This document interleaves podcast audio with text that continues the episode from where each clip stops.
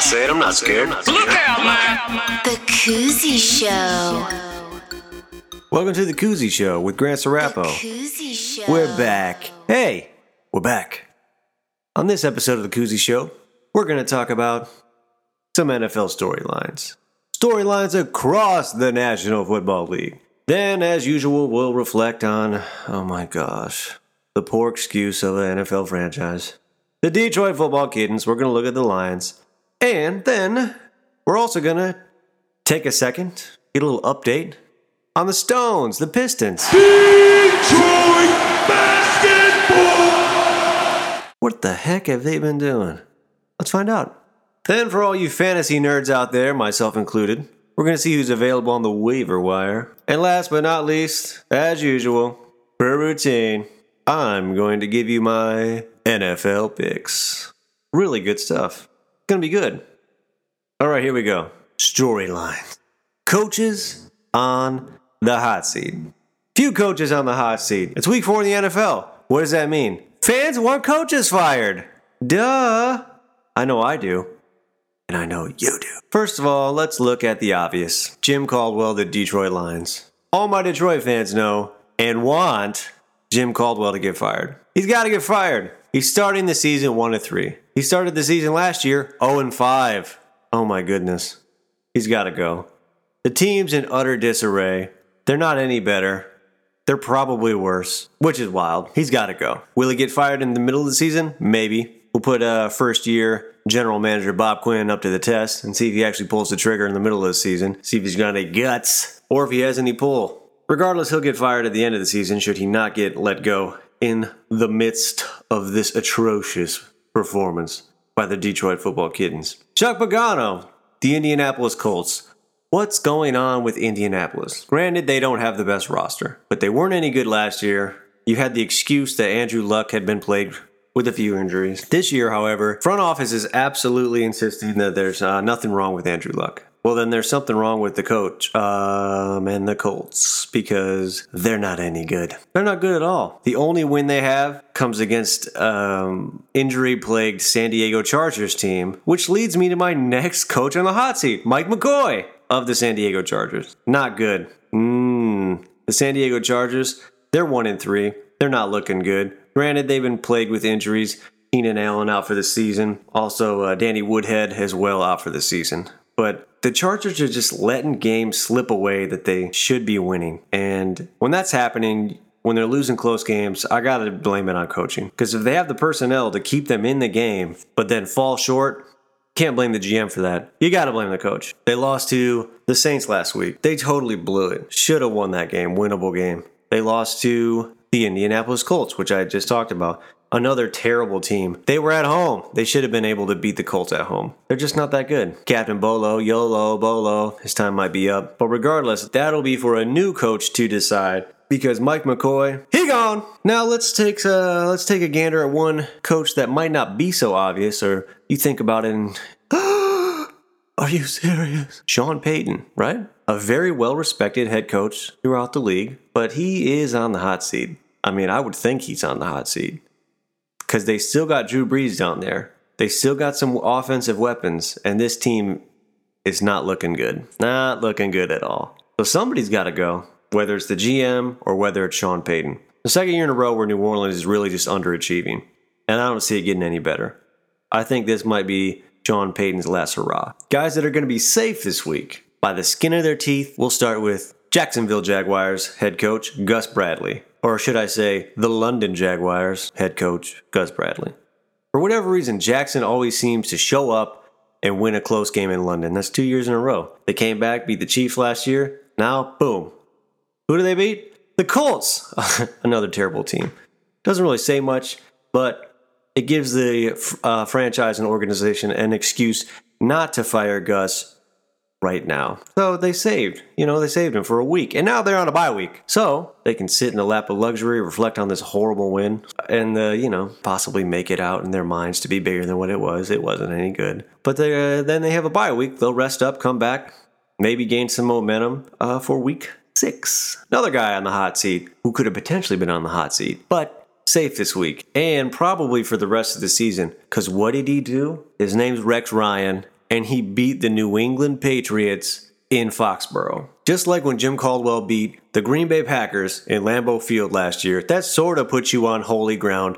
That kind of makes you safe for the remainder of the season. When you do something like that, it's almost like winning the Super Bowl when you're a terrible franchise. Not to say that Buffalo is that terrible. They are in recent history, but overall, they're a decent franchise. I'm scorned.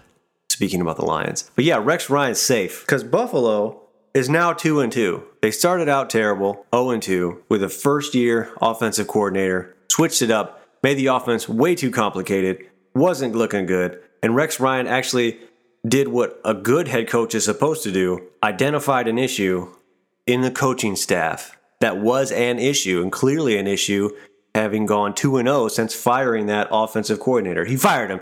He's gone. He's out of here. Kudos to you, Rex Ryan, for having the balls to make it a good decision to fire your offensive coordinator and turn your season around. Now they're 2-2. Buffalo's season doesn't look that bad at all. After week 2, it was looking like a disaster. It was looking like the Chargers, looking like the Colts, looking like the Lions, and looking like the Saints. But it's not anymore. He's turned it around. Sexy Rexy is back. And he just flipped Bill Belichick the finger. Woo! Flipped him the bird. So that's the hot seat. Couple NFL coaches definitely on the hot seat. Couple NFL coaches avoiding the hot seat.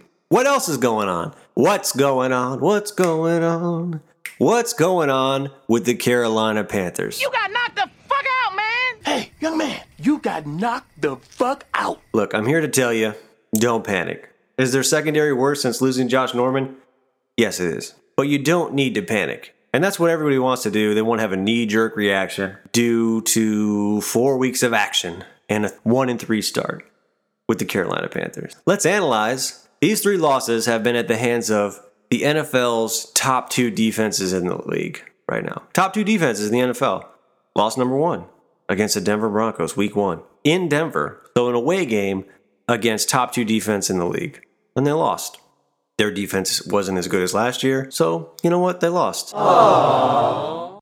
But let's not remember how they lost. They lost in dramatic fashion at the very end, so I actually had a chance to pull that out and barely lost that game. So that's not exactly a devastating loss, okay? Let's cut them a break there.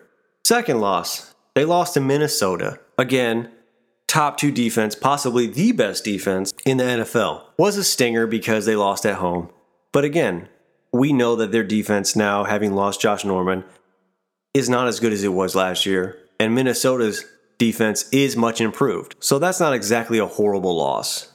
And they didn't exactly get destroyed either. The most recent loss, divisional game against Atlanta. The Atlanta Falcons. Matt Ryan led Atlanta Falcons. It was a bad loss. It didn't look that good. Stats alone made that game look horrible and like a horrible loss. Matt Ryan threw 500 yards, over 500 yards of ovens by Matty Ice. That's crazy. There's totally ice in his veins. Matty Ice, not now, not never, forever. Yeah, Matty Ice, 500 yards. Julio Jones, 300 yards of receiving. Some quarterbacks throw less than 300 yards in a game. Julio Jones got 300 yards all by himself. That's wild. Records being set all over a definitely mediocre Carolina Panthers secondary without Josh Norman. But again, that's a loss to Atlanta, who seemingly at the moment may have the best offense in the NFL. Let's analyze these three losses by the Carolina Panthers. 2 losses to the 2 top defenses in the league, and another loss to the best, what could be the best offense in the league. And let's not forget, at the very end, with the backup quarterback, they actually had an opportunity to make it a close game or even to pull out a win, up until Derek Anderson threw a pick, and it iced it. But like I said, let's not freak out. So all you Carolina Panthers fans out there, everybody in Charlotte, don't freak out. It's going to be okay.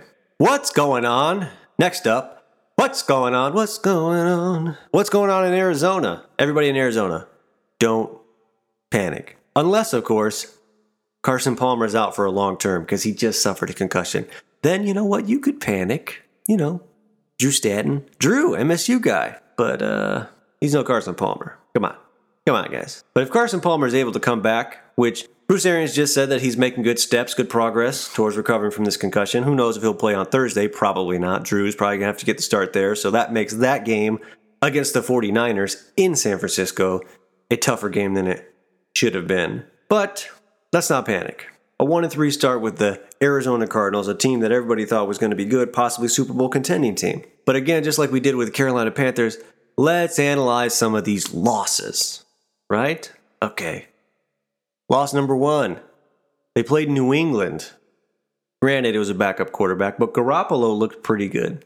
And New England does have the best coach in the NFL, possibly of all time, and possibly of all sports. Bill Belichick's a genius, as we discussed last episode on The Koozie Show. The Koozie Show. So that's an excusable loss. Loss number two, they had to travel across the country from Arizona to Buffalo to take on a desperate Buffalo Bills team, which again fired their offensive coordinator and totally pivoted in the right direction. And they just happened to pivot all over the Arizona Cardinals. And then loss number three was an unfortunate loss, divisional game against the Rams this past week. However, the Rams actually are currently leading the division. Weird. Really feels weird that they're leading the division. It sounds so weird. The Rams are leading the division, especially after their awful week one performance. But you know what they are? They're leading the division. And it shouldn't be all that surprising. Maybe surprising that they're leading division, but not surprising that they're a halfway decent team. Because last year they had a pretty decent defense and a strong defensive line. And you couple that with the running game of Todd Gurley. Once Case Keenum got back there, they actually finished the season somewhat respectable. And you would think that that team would then, as long as they progressed and, you know, took some pride upon their individual performance, would actually get better and improve in the offseason. And you know what? They did. Whoa, unbelievable. They've made improvements and now leading the division. So it's actually not that weird. The weirdest part is that they're in LA. So that's three losses for the Arizona Cardinals. Again, against a genius Bill Belichick, against the pivoting, desperate Buffalo Bills team, traveled all the way across the country, away game, and against the Rams, an improved Rams team. So don't panic, because it's very possible within the next 2 weeks, the Arizona Cardinals could get back to 500. They play the 49ers this coming weekend, and then next week they play the New York Jets, possibly get back to 3-3 before they then play Seattle, who's a little bit banged up, at home. Another divisional game where they may have the advantage of being at home. So if they could do that, there's no reason to panic at all. See, that sounds better, right? You could be 500, then take on Seattle. Doesn't sound so bad, does it? Come on, calm down. Oh, here's a little fun tidbit of information. Later down the stretch, for all you Arizona Cardinals fans out there, 3 weeks in a row, you take on New Orleans, who we talked about, coaches on the hot seat, not a good team. You take on Washington, another team that's not very good, very mediocre. And then you take on Miami. Three garbage teams all in a row, right? A trio of terrible opponents to then build some momentum and lead you into two divisional games for which you end the season on. Again, playing the Rams and playing the Niners. So don't panic. It's going to be closer probably than you wanted, ideally, after having done so well last season. But it's definitely not the end of the world. You don't need to panic. Things are still looking pretty good. So we're 4 weeks in. We're what? Four weeks? What is that? Hold on, math. Beep, boop, beep, boop, beep.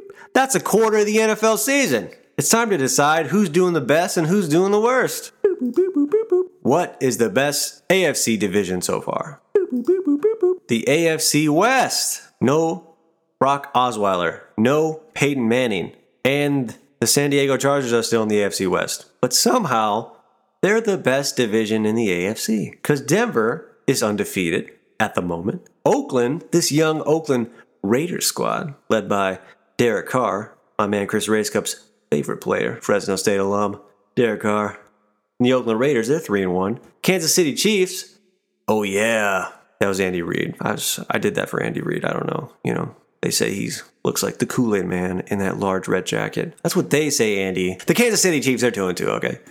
San Diego, they're the bottom of the barrel of that division. They're 1-3. Their coach is on the hot seat. But again, they were also plagued by two pretty big injuries. Keenan Allen going down for the season and Danny Woodhead out for the rest of the season. You know, two of their probably three best players out for the whole season. So that's a tough one to recover from. AFC West, best division. Who's the worst? Boop, boop, boop, boop, boop, boop. Oh my gosh, let's be negative. I love being negative. It's the best. Who's the worst division in the AFC so far? Is this really a surprise? It's the AFC South. The AFC South is horrible. It's a terrible division. Not only is it the worst division in the AFC, probably... Hold on, let me do this. Hey, why don't you start the fire? Pour yourself a nice little glass of red wine. Because it's time for a steamy, seductive, hot take. The AFC South is the worst division in the NFL. Absolutely terrible. Houston's leading the division at 3-1. They're 3-1 and good for them, but they're really not that good. They're all right. Everyone else in the AFC South is 1-3. Jacksonville, just as we talked about, coaches on the hot seat. Indianapolis, just as we talked about, coaches on the hot seat. Tennessee, also 1-3, not very good. Really young quarterback, and they're still rebuilding. Ugh, they're worse. They're the worst. Jacksonville's only win came against Indianapolis. Tennessee's only win came against Detroit, another team whose coach is on the hot seat and is garbage. And then Indianapolis' only win came against San Diego. It's almost like all the horrible teams are just beating each other. That's the whole reason that there's a bunch of teams out there that are not 0-4, like the Cleveland Browns. So Cleveland, don't feel so bad. Okay, moving on to the NFC. Who's the best division in the NFC so far? Look, this comes as a shock to me, and it's really weird.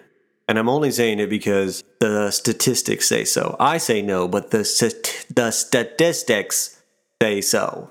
Okay? The NFC East. The Carson Wentz-led Philadelphia Eagles are 3-0, and now coming off a bye week, about to play a terrible Detroit Lions team, and probably be 4-0. Crazy. Right? Coming up just behind them, the Dallas Cowboys. They're 3-1. Dak Prescott's looking like a halfway decent replacement for Tony Romo and possibly the future of the franchise. And they're 3-1. They're okay. Are they outstanding? No, but they're all right. They're somewhat of a well-balanced team. Not exactly exceptional in any one facet or another, but doing just enough. And they're rallied behind this rookie, and they're getting it done at 3-1. The New York Giants, after getting their posteriors handed to them by the Minnesota Vikings on Monday Night Football. The New York Giants are now 2-2. They're not all that good. I think they're going to take a turn for the worst later on in the season. Just like the Washington Redskins. Again, 2-2, but they're not all that good. One of the reasons they're 2-2, they played the Browns. Okay, that's a win. That's a win for them. They played the Browns. So again, the NFC East is winning the divisional battle by default. Philadelphia is legit. Dallas is okay, and the other teams, they're not good, and they're not terrible. Little tidbit, little fun fact, little tidbit information. The NFC West, they're still good, but Arizona is underachieving at the moment, and that should pick up. So by the end of the season, probably the best division in the NFC will be the West, like we all thought it should be. Worst NFC division so far. Again, this just feels weird. The NFC South. Weird, huh? The statistics say so. I say no. But the statistics say so. Atlanta, 3-1. They're the prize of the division so far. And everyone else, 1-3. Very similar to the AFC South. What's going on in the South? However, the NFC South is sneaky good. Atlanta, the prize of the division. They're totally legitimate. Possibly the best offense in the NFL, at least for the moment. Matty Ice, Julio Jones. Pretty awesome. Carolina's still good. Just as I talked about before, don't panic. Their season's going to pick up. They played two of the toughest defenses and Atlanta, who has, just as I mentioned, one of the top offenses in the NFL. So they're going to get their season's going to pick up. So that's going to change. Tampa Bay, a young Tampa Bay team. They started out 1-3, but they also faced a really tough schedule early. They lost to a Rams team that, again, is a little bit better than probably a lot of people expected. Also lost to a Denver Broncos team, top-tier defense, and then they lost to an Arizona team, which record says they're not that good, but however, as I just mentioned, they're better than they appear to be. And so Atlanta has a little easier schedule coming up. They face some of their rougher matchups ahead. And so I think they'll pick up. They'll be one of those teams that ends about 500. They're going to be about 8-8, but they're not going to be 3-13 or anything tragic. Okay? So there you have it. Worst NFC division, the NFC South. Best NFC division, the NFC East. Okay. Now, unfortunately, it's that good old time again. Time to talk about something that just does nothing but fill your heart with rage. Let's talk about the Detroit Football Kittens. Oh my goodness. Deja vu. Week 4 has arrived for the second year in a row, and seemingly it feels as though the Detroit Football Lions season is over. Aww. May the 2016 Lions season rest in peace. But we still got to get to the particulars and talk about it. Stafford, he had the worst game of the season so far. Worst game he's had in a long time.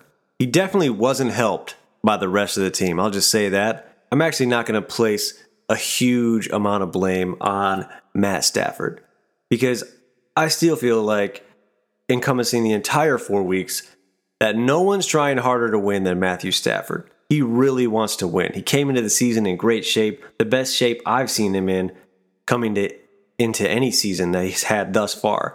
And he's really doing a fairly good job up until this past week of spreading the ball around, finding different ways to win. But here's the thing. He's not exactly getting tons of help. Lots of drops, penalty upon penalty, so many holding penalties. It's outrageous. This is what I talked about. It's infuriating. And you know what? I would be really mad, just like I was last week, but I know the season's over, so there's nothing to get mad about anymore. Now the only thing that can infuriate me more would be if Bob Quinn, the GM, did not fire Jim Caldwell. But just as I was talking about, Eric Ebron is a jerk. Again, more drops for Eric Ebron. He's given up on blocks. It's just bad. The offensive line's not looking good. Granted, they're young, but on top of being young, they're getting penalties. I can't place all the blame on Matthew, okay? Oh, yeah, and here's another fun fact. Matthew Stafford doesn't play on defense, and the defense is trash. The defense just made Brian Hoyer, the Chicago Bears' backup quarterback, granted, probably one of the better backups in the league, but still a backup quarterback, look like a phenomenal fantasy pickup. They made him look like a stud. Brian Hoyer threw over 300 yards, 302 to be exact, and for 2 touchdowns. Oh yeah, here's another thing. No turnovers, no picks, no fumbles. The defense, the Detroit Lions defense, created 0 turnovers against the Chicago Bears team that is in the bottom barrel of the league. 0 with a backup quarterback, with a third string running back. 0 turnovers. The defense still, because of this 0, after 4 weeks, has only 1 turnover for the entire year. That is horrible. That's awful. To make it even worse, do you know who we played the first 4 weeks? We played the Indianapolis Colts, which again, we just talked about. Coach is on the hot seat. One of the worst teams in the league. We played the Tennessee Titans, a team that's rebuilding, has no business beating the Detroit Lions. We got destroyed by Green Bay. That's fine. You know, that's understandable. Destroyed by Green Bay and Lambeau. I'll give you a pass on that. But now they just got beat by the Chicago Bears, a terrible, beat up Chicago Bears team. Those are the teams that we've only gotten 1 turnover against. Garbage teams. What does that mean? Garbage teams. What does that mean? It means the Detroit Lions are a dumpster fire. That thing is ablaze, and it's getting out of control. I can't blame Matthew Stafford because he's not getting the drops, he doesn't play on defense, and he's not running the wrong routes. Which brings us to a subplot within the disarray that is the Detroit Football Lions. What in the world is going on with Golden Tate? At the start of this season, everybody knew Calvin Johnson announced his retirement. So that left a void at the number 1 receiver position. The Lions then went out and signed Marvin Jones Jr. So the conversation was, who's going to be the number 1 receiver? Is it going to be Marvin Jones Jr., who was playing in the shadow of A.J. Green in Cincinnati? Or is it going to be Golden Tate, who was playing in the shadow of Calvin Johnson, previously in Detroit? Nobody wanted to make any claims. It's sort of a shared number 1, they kept saying. And I don't know what's going on with Golden Tate. His season so far is awful. In the last three games, Golden Tate only has 7 receptions. For a guy who should have been competing, who allegedly was competing for the number one receiver position, only has 7 receptions in the last 3 games. That's crazy. Something's going on with him. I don't know if he's all butthurt because he's not the number one receiver, because Marvin Jones is clearly outperforming him over the course of this season thus far, but that is unacceptable. And then the most egregious thing happened this past week against Chicago. The Lions are down against the Chicago Bears 7-6, right? There's less than 30 seconds left.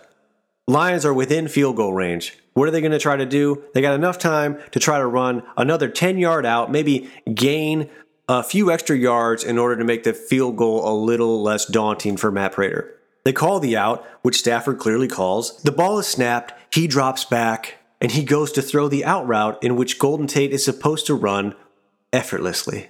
The ball is thrown. Where is Golden Tate? He's not there! Where is he? Waiting in line at Starbucks for a double mocha latte? He ran a route straight up field. It's like he ran a post route. He ran straight up the field. Nothing remotely close to resembling an out route. You know who was expecting that out route? Because why wouldn't they? A defensive back. The Chicago Bears intercept the ball, and that prevents the Lions from going into halftime with the lead and going into the second half with the lead and then receiving the kick with momentum. That's horrible. Golden Tate ran the wrong route.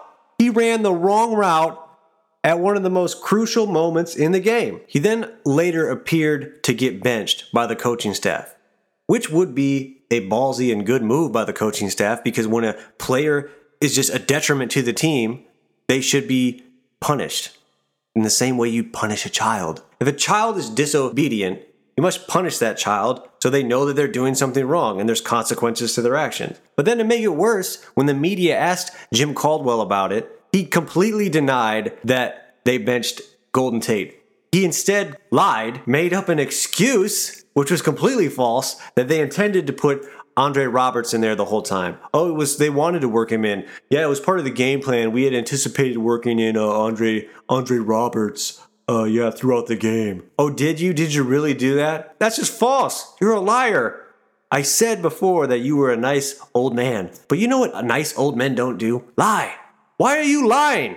Why don't you just tell us how it is? It's not throwing somebody under the bus who is clearly messing up, acknowledging the fact that he did mess up and you punished him for it. There's nothing wrong. There's nothing wrong with that, okay? It's not like snitches get stitches out here, Jim Caldwell. Come on, bud. Which brings me to my next topic, which we visited last week in last week's episode, and we have to visit it again, much to my dismay. The Detroit Football Kittens, because they're clearly not lions. They're not worthy of lions. They're just little kittens. You gotta be worthy. You gotta earn the right to be called a wild jungle cat, like a lion. You know what you are? You're just a bunch of kittens. Hence, the Detroit Football Kittens. We have to talk about the Detroit Football Kittens firing Jim Caldwell. I went into a big rant last week about how he should have been fired last season, and it's true, he should have, but he wasn't. But this is the second season in a row where the season feels like it's basically over before the halfway point. Last season, the Lions started 0-5. This season, they're starting 1-3 against lackluster competition. Again, losses coming to Tennessee, Green Bay to be expected, a beat-up Chicago team, the only victory, which was a narrow victory at that, against a terrible Indianapolis Colts team. Okay? Bob Quinn, first-year GM for the Detroit Lions, gave Jim Caldwell an opportunity this season. Gave him the benefit of the doubt, gave him a shot. With ownership holding a gun to his head, might I add. Gave Jim Caldwell one chance to prove himself as the right head coach for this football team. And you know what? He's failed.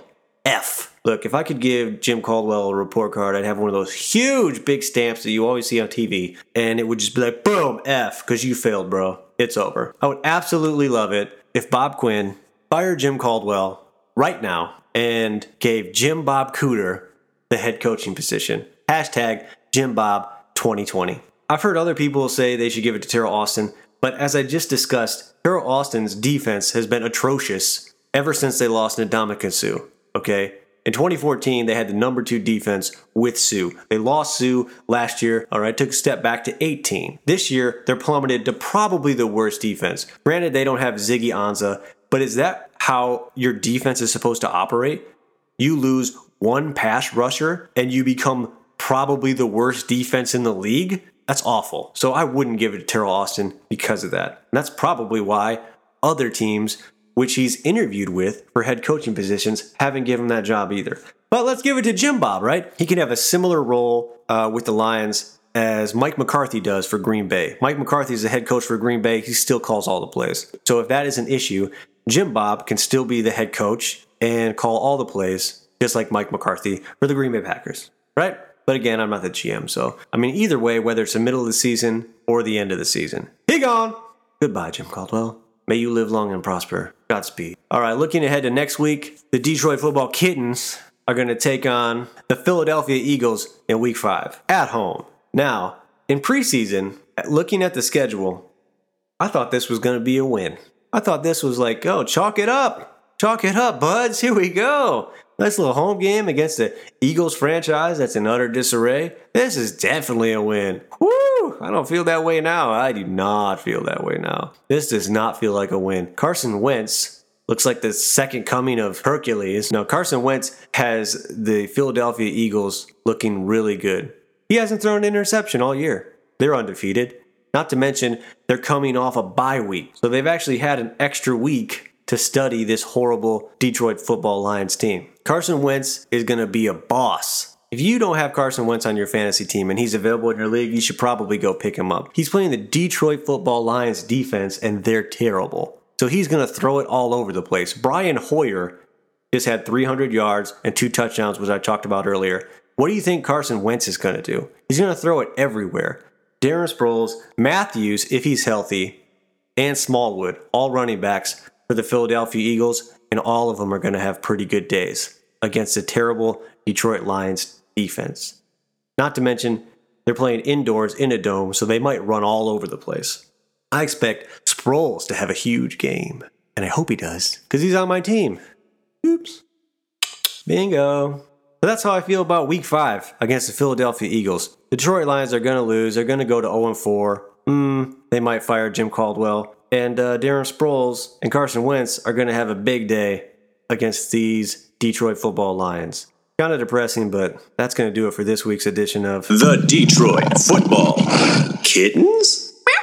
So let's talk about something in Detroit that's a little less depressing than the Detroit Football Lions. Detroit basketball! Yeah, the Stones, the Pistons, the Detroit Reggie Jacksons. Great news. Preseason starts Thursday, this Thursday, in Brooklyn at 7:30. It's not going to be televised, or at least locally anyway. But preseason games that will be home preseason games will be streamed at Pistons.com. So what can you look forward to? It's been a while since we've talked about the Stones, and we've had some real action. All the dramatics of the offseason have died down, and right now we're in the midst of training camp. Some fun talking points that come out of media day and training camp thus far. Everyone on the Stones, every single player, including Stan Van, is talking about either the Eastern Conference Finals or, some are so bold, Stanley Johnson, the NBA Finals. I haven't heard talk like this since the Going to Work Pistons. It's been a long time. These guys are amped, they're motivated, and they feel excited. Even the guys that just got there, like Ish Smith. Ish Smith just showed up. He basically just hopped off the bus. It was like, oh yeah, we're going to the Eastern Conference Finals. It's going to be great. I can't wait. Okay. Oh my God, I can't wait. As a fan, I'm very excited. There's a lot to be excited about. Why wouldn't I be excited? Fun note from training camp. Stan Van Gundy thought when they got John Leuer, it was more for offensive purposes to make them versatile on offense because he's a stretch 4 or 5. And he thought he was an average defender. But it turns out Stan Van Gundy has been very impressed with John Leur's defensive prowess thus far in training camp. Actually a better defender than what he thought. Thought he was average, and now it seems like he may be a good defender. An above average to good defender, which is great. That bodes well for us defensively. Yay! Bradley. Wow. What else? Tobias Harris has took it upon himself to concentrate this offseason on defense. He wants to become a better defender, which is great because that's how you win. Just like in football, defense wins championships. You got to be a great defensive team. The Spurs, phenomenal defensive teams. Got to have good footwork. Be defensive leaders, juggernauts. Even the Golden State Warriors, they play really good defense.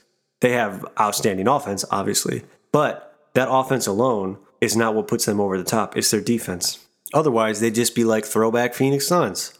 The Suns were an amazing team to watch, but they couldn't play defense to save their lives. Tobias Harris has took it upon himself to improve his defense this summer, and he's actually performing the best in one-on-one defensive drills thus far in training camp. So no one's performing better on defense in one-on-one drills than Tobias Harris.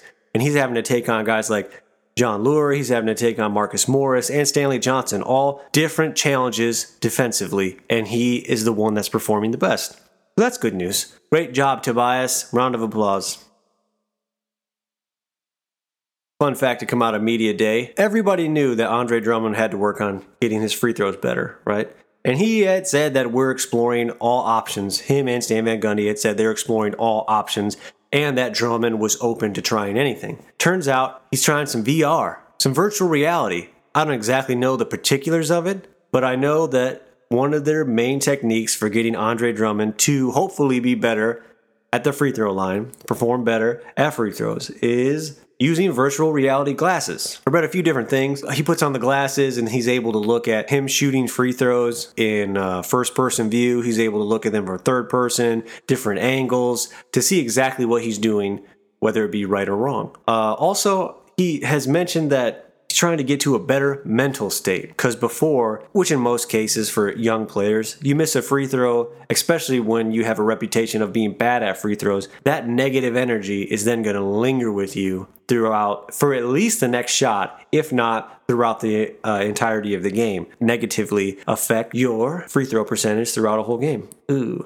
So hopefully this virtual reality experiment is going to work with Andre Drummond and he's going to get better at shooting free throws. Because right now, Andre Drummond, top 5 center in the league. But you know what? If he can get his free throw shooting percentage up to respectability, and then his offensive game takes a step forward, I'm just saying. It's not exactly like there's a ton of centers in the league. Might be between him and Boogie Cousins duking it out for number one. Yeah. What else is happening in training camp? Oh yeah, before we move away from Andre Drummond, listen, I just saw 2 outstanding clips that he posted on Instagram. One where he got a rebound at the very end of his scrimmage, launched it from the opposite free throw line. Game, blouses. Yeah, he made it. It was awesome. And then I just saw one today where he posted at the end of the shot clock, he had to do a fadeaway from the elbow. Turnaround fadeaway jumper. Andre Drummond drained it. Nothing but net. Game, blouses. I'm only saying that because that's what he always puts in his caption. I love it. Shout out Dave Chappelle. Woo, Dave. All right, what else is going on in training camp? Big story out of training camp and media day is that the Pistons have an incredibly versatile roster with their new additions. With Ish Smith, with John Leuer, and even with the drafting of Henry Ellison. Very versatile. They can match up, it seems like, with any particular type of offense that gets thrown at them. Versatility is the key here. They've even been saying that Ish Smith has been practicing with playing with Reggie Jackson, something that was never happening before, having Ish at the 1 and moving Reggie to the 2. So in very critical situations, at the end of the game, it might be better to have Reggie Jackson at the shooting guard position. He's one of our more capable scorers, and he's also one of our better three-point shooters. So why not put the ball in Ish's hands and let him create and dump it to Reggie, who might be off open in the wing. Let's get a couple more ball handlers out there. Come on. Very versatile. They got Stanley Johnson playing the 2, 3, and 4. And they got John Leuer playing the 4 and 5. Very versatile roster. Gonna be great. Look, I'm excited. I wish it was October 26th already, because that's game 1 of the regular season against Toronto. Versatility. Here we go. Look, I'm excited, and I should be, because I'm a Detroit fan first and foremost. Okay? And this is an exciting time to be a Detroit fan. Really exciting time. Young team, about to take a big step forward. At least that's what I think, and that's what a lot of locals think. but the nation doesn't necessarily think so. Some writers, ESPN, Sports Illustrated, they have them bumping up a little. They're giving them a little credit. But you know who's not giving them any credit? Vegas. Vegas isn't giving the Pistons any credit. You know what the total wins were last year for the Detroit Pistons? 44 wins. They got 44 wins last year. That was with Steve Blake as their backup point guard.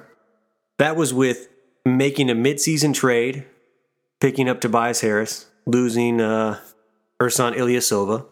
44 wins. You know what Vegas has the Pistons getting this year? I'll wait. Fine, I'll tell you. Spoiler alert. Not a huge jump from 44 to 45 and a half. They think that the Pistons are only going to get 1.5 games better than last season. I just think that's fraudulent. If I was a betting man...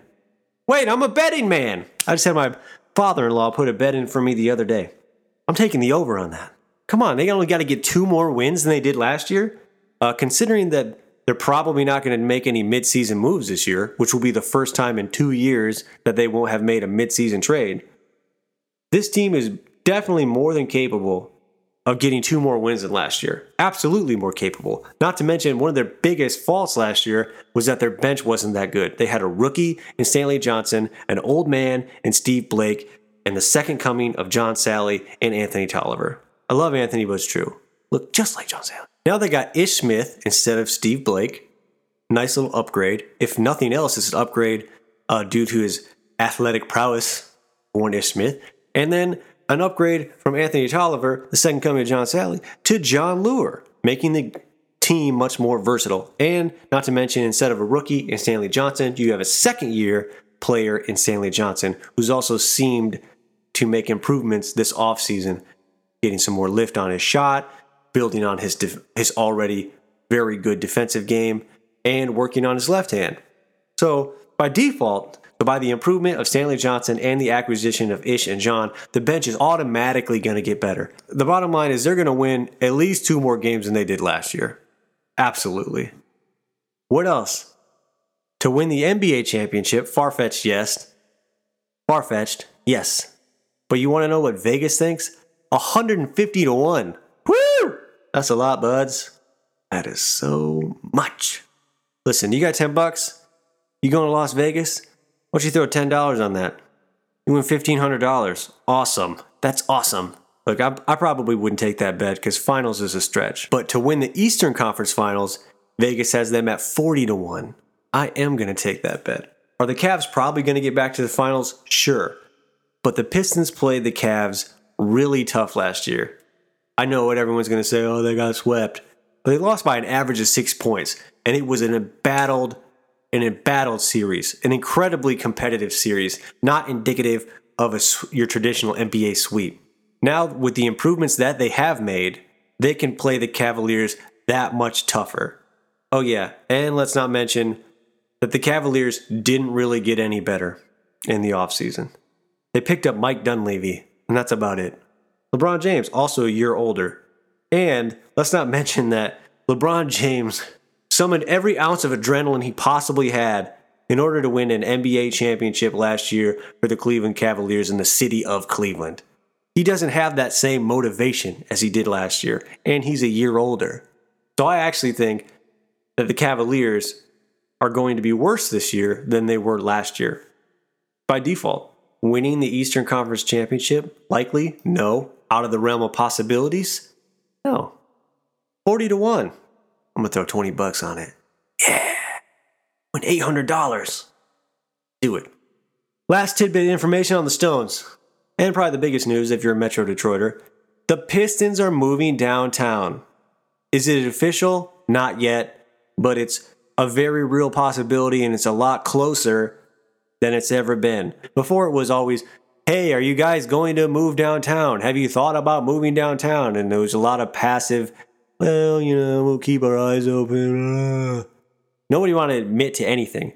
But right now, it just came out this weekend that the Pistons are in advanced talks to build a 60,000 square foot practice facility in the downtown area. And that is all contingent on the deal being made for them to share the Little Caesars Arena, which is currently being constructed in downtown Detroit, with the Detroit Red Wings. Now, presuming that that deal gets done, the 2016 season could be the absolute last season the Detroit Pistons play in the Palace of Auburn Hills. How interesting. 2016 could be the last year that Jim Caldwell coaches the Detroit Lions football game, and it could be the last year that the Detroit Pistons play a regular season game in the Palace of Auburn Hills. We'll check back in on the Detroit Pistons a little later in preseason. And that's going to do it for Detroit Basketball! And now for our next segment, Waiver Wire. Which one is it? You must choose. Choose wisely. It's week 5. Time to separate the fantasy men from the fantasy boys. Who's out there on waivers? The injury bug has struck several teams, especially with running backs. It's time to see who's out there, make a reach for in order to shore up the ranks of your fantasy squad. Let's start with running backs. Terrence West of the Baltimore Ravens, available in 70% of Yahoo Fantasy Leagues. Last week, Forsett was a scratch, and Terrence West got the start. 113 yards and a touchdown. Not to mention, the coach says they're sticking with him. Dixon's going to be playing this week as well, their outstanding rookie, but Dixon is coming off of a knee injury, and so he's still not going to take away that many carries from Terrence West, at least for the next few weeks to come. Terrence West, not available in your particular league. Maybe you can take a reach for Wendell Smallwood. Wendell plays for the Philadelphia Eagles. He took over for Matthews when Matthews injured a few weeks back. Philadelphia is coming off the bye week, so he may still be available. Nobody wanted to take a reach with a waiver and pick up a guy who was on a bye. So Wendell may be available because he's currently available in 85% of Yahoo Fantasy Leagues. Not to mention, he did pretty well in Matthews' absence, racking up 79 yards and a touchdown for the Philadelphia. And Philadelphia does have a favorable matchup going against an absolutely awful Detroit Lions defense this coming week. Wide receivers, Robert Woods for Buffalo, available in 90% of fantasy leagues. Sammy Watkins is on IR. Now, Robert Woods is their number one receiver. Is he an elite number one receiver? No, but he's number one by default, and therefore led the team last week in targets. 10 targets, 7 receptions, 89 yards. They're going to keep feeding Robert Woods as long as Sammy Watkins is on IR. Another interesting receiver possibility, Eddie Royal. Eddie Royal plays for a terrible Chicago Bears team, but he's available in 85% of Yahoo Fantasy Leagues.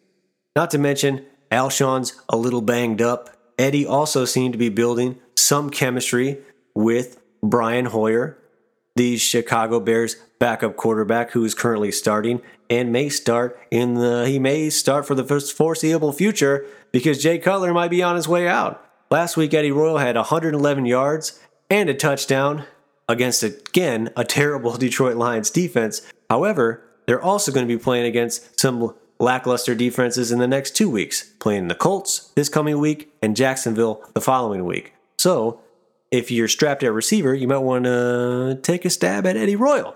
Now we move to tight end. Does anyone know Hunter Henry? He's a hero in the world of Marvel. I'm just kidding. He's not. He's a tight end. He's a tight end for the San Diego Chargers, taking over for an injured Antonio Gates. Very productive performance in the absence of Antonio. Scored a touchdown last week. And he's also going to be playing a lackluster defense in Oakland this coming week. Hunter Henry, possibly a good pickup on your waiver wire for a tight end, if you're strapped at tight end. Okay, normally you should be all set with your quarterback situation this far into fantasy. However, if you're strapped or you got a guy in a bye week, like Blake Bortles for instance, and you need to go get somebody, Carson Wentz is still available in 60% of Yahoo Fantasy Leagues. He's coming off a bye week, and he's also playing a terrible Detroit Football Lions defense. And just to refresh your memory, Carson Wentz, week 3, played the Pittsburgh Steelers, 300 yards and 2 touchdowns. Again, no interceptions throughout the year. So those are some guys that are available on waiver wire. Which one is it? You must choose. Choose wisely.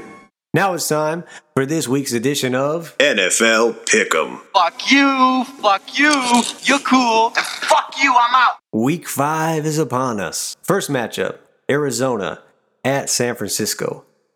Really hard matchup to pick. It's going to be a close game. I'm leaning towards San Francisco only because they're the home team. If Carson Palmer was playing, I'd go with Arizona. However, I don't think he's going to be back in time due to that game being on a Thursday night. Drew Stanton is going to be starting at quarterback, and I just don't know if he's going to get the job done. So I'm going to go with the Niners at home. I'm taking San Francisco. New England at Cleveland. Cleveland's awful. Not to mention, this is Tom Brady's first game back. The revenge of Brady is upon us in Week 5. We're going to England, of course. Philadelphia versus Detroit. I've been talking about it all episode. I'm taking Philadelphia. Ugh. The Lions are awful. The Colts versus Chicago. This is also a tough game. Chicago, not that great, but the Colts are also really bad. I'm going to give it to the Colts only because they're at home. Miami, in Miami, versus Tennessee. Miami is another one of those teams that's really bad. Ryan Tannehill is done in Miami. I think the Tannehill era is over in Miami. I'm going to go with Tennessee and Mariota. Not to mention, Tennessee has a better running game, and I think probably a better defense. Houston at Minnesota. We're going Minnesota. Come on. They're the number 2 defense. They're at home. We're going Minnesota. Pittsburgh against the New York Jets. Jets. Jets. In Pittsburgh. I'm going Pittsburgh. Come on. Big Ben to Antonio Brown. Fire up chips. Baltimore versus Washington in Baltimore. This is going to be a pretty even game, but I'm going to give it to the home team. I'm going Baltimore. Atlanta at Denver. Atlanta's really hot right now. Coming off that big win. Granted, they're going to be playing in the Mile High City, but I think that offense is ultimately going to overpower Denver's outstanding defense. The offense of Atlanta just looked really good last week, and I think Denver's due for a loss. They can't go undefeated forever. Go with Atlanta. Cincinnati at Dallas. I'm going to go with Cincinnati. Tough game for Cincinnati, but this is going to be a real test for Dallas, probably one of their more intense matchups that they've had thus far. Going with Cincinnati. Oakland against San Diego in Oakland. I'm going with the Raiders because the Chargers are in disarray. The LA Rams at home against the Buffalo Bills. Rex Ryan's got these Buffalo Bills rearing and ready to go. They've pivoted. They're making this stride, and they're going to take out this Rams team. I'm going to go with the Bills. Green Bay at home taking on the New York Giants. The G-Man. Oh, yeah. I'm going to go with Green Bay. Come on. Aaron Rodgers, discount double check. Last matchup of the week, Carolina at home against Tampa Bay Buccaneers. This is probably going to be a closer game than most people imagine, but I'm going to lean Carolina. They're at home. They're also feeling a bit embarrassed after the Atlanta Falcons set all kinds of records all over them. I'm going to go with Carolina. And that does it for this week's edition of NFL Pick'em. Fuck you, you're cool, and fuck you, I'm out. That's the end of my episode. I got you caught up. I got you up to speed. Thanks for listening to The Koozie Show. The Koozie Show. I'll see you next time. Adios. Cheers. I said I'm not scared. Look out, man. The Koozie Show.